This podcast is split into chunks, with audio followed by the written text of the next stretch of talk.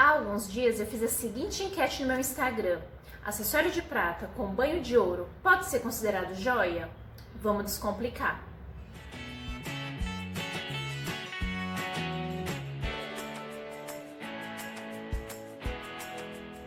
Olá pessoal, tudo jóia? Se você ainda não me conhece, eu sou Tamara Pontes e toda semana eu trago para vocês conteúdos interativos e descomplicados sobre o mundo da joalheria. Se você ainda não me segue, clica em inscrever-se aqui no YouTube e ativa o sininho, porque senão o YouTube não te avisa quando tem vídeo novo aqui e você fica sabendo menos sobre o mundo da joalheria. Se você está no Instagram, não se esqueça de me seguir e acompanhar os stories, tá? Bom, repetindo a pergunta, um acessório de prata com banho de ouro pode ser considerado joia? Valendo! Sim, sim, um acessório de prata com banho de ouro pode sim ser considerado joia. Mas Tamara, você sempre disse pra gente que um acessório banhado é semi-joia. Então vamos entender, vamos descomplicar aqui, tá? Como eu expliquei nos vídeos anteriores que eu já fiz, se você rolar aqui no canal, no IGTV, você vai ver que eu já expliquei, inclusive na live que eu fiz semana passada, tá? Eu expliquei que joia é considerado todo acessório, todo adorno que é feito de metal nobre. Neste caso, ouro, prata ou platina. É feito de ouro, prata ou platina? Então é uma joia, tá?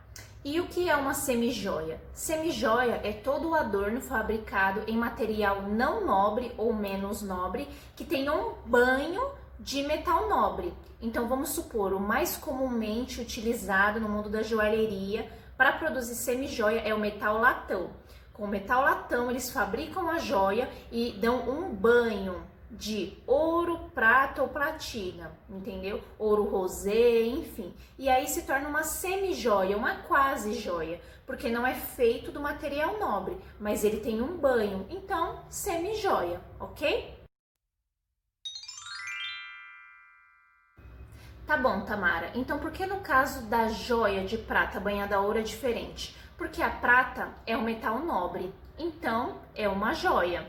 E quando ela recebe o banho do ouro, ela está recebendo o banho de um outro metal que também é nobre, então se torna uma joia. Mas, contudo, entretanto, né, vamos, eu quero deixar bem ressaltado aqui para vocês o seguinte: banho é banho, independente se é uma joia ou é uma semijoia. O que, que eu quero dizer com isso? No caso da semijoia, eu sempre reforço para vocês que o banho sai. Com a joia não é diferente, gente. O banho na joia também vai sair. Qual a diferença? A única diferença é que quando uma semi-joia perde o banho, ela também perde a nomenclatura de semi-joia, porque o que dá o nome de semi-joia para ela é justamente essa camada. Diferente da joia banhada. A joia banhada que perde a sua camada, ela continua sendo joia. Qual a solução para os dois casos? Reaplicar o banho, não tem problema, tá? Estamos esclarecidas?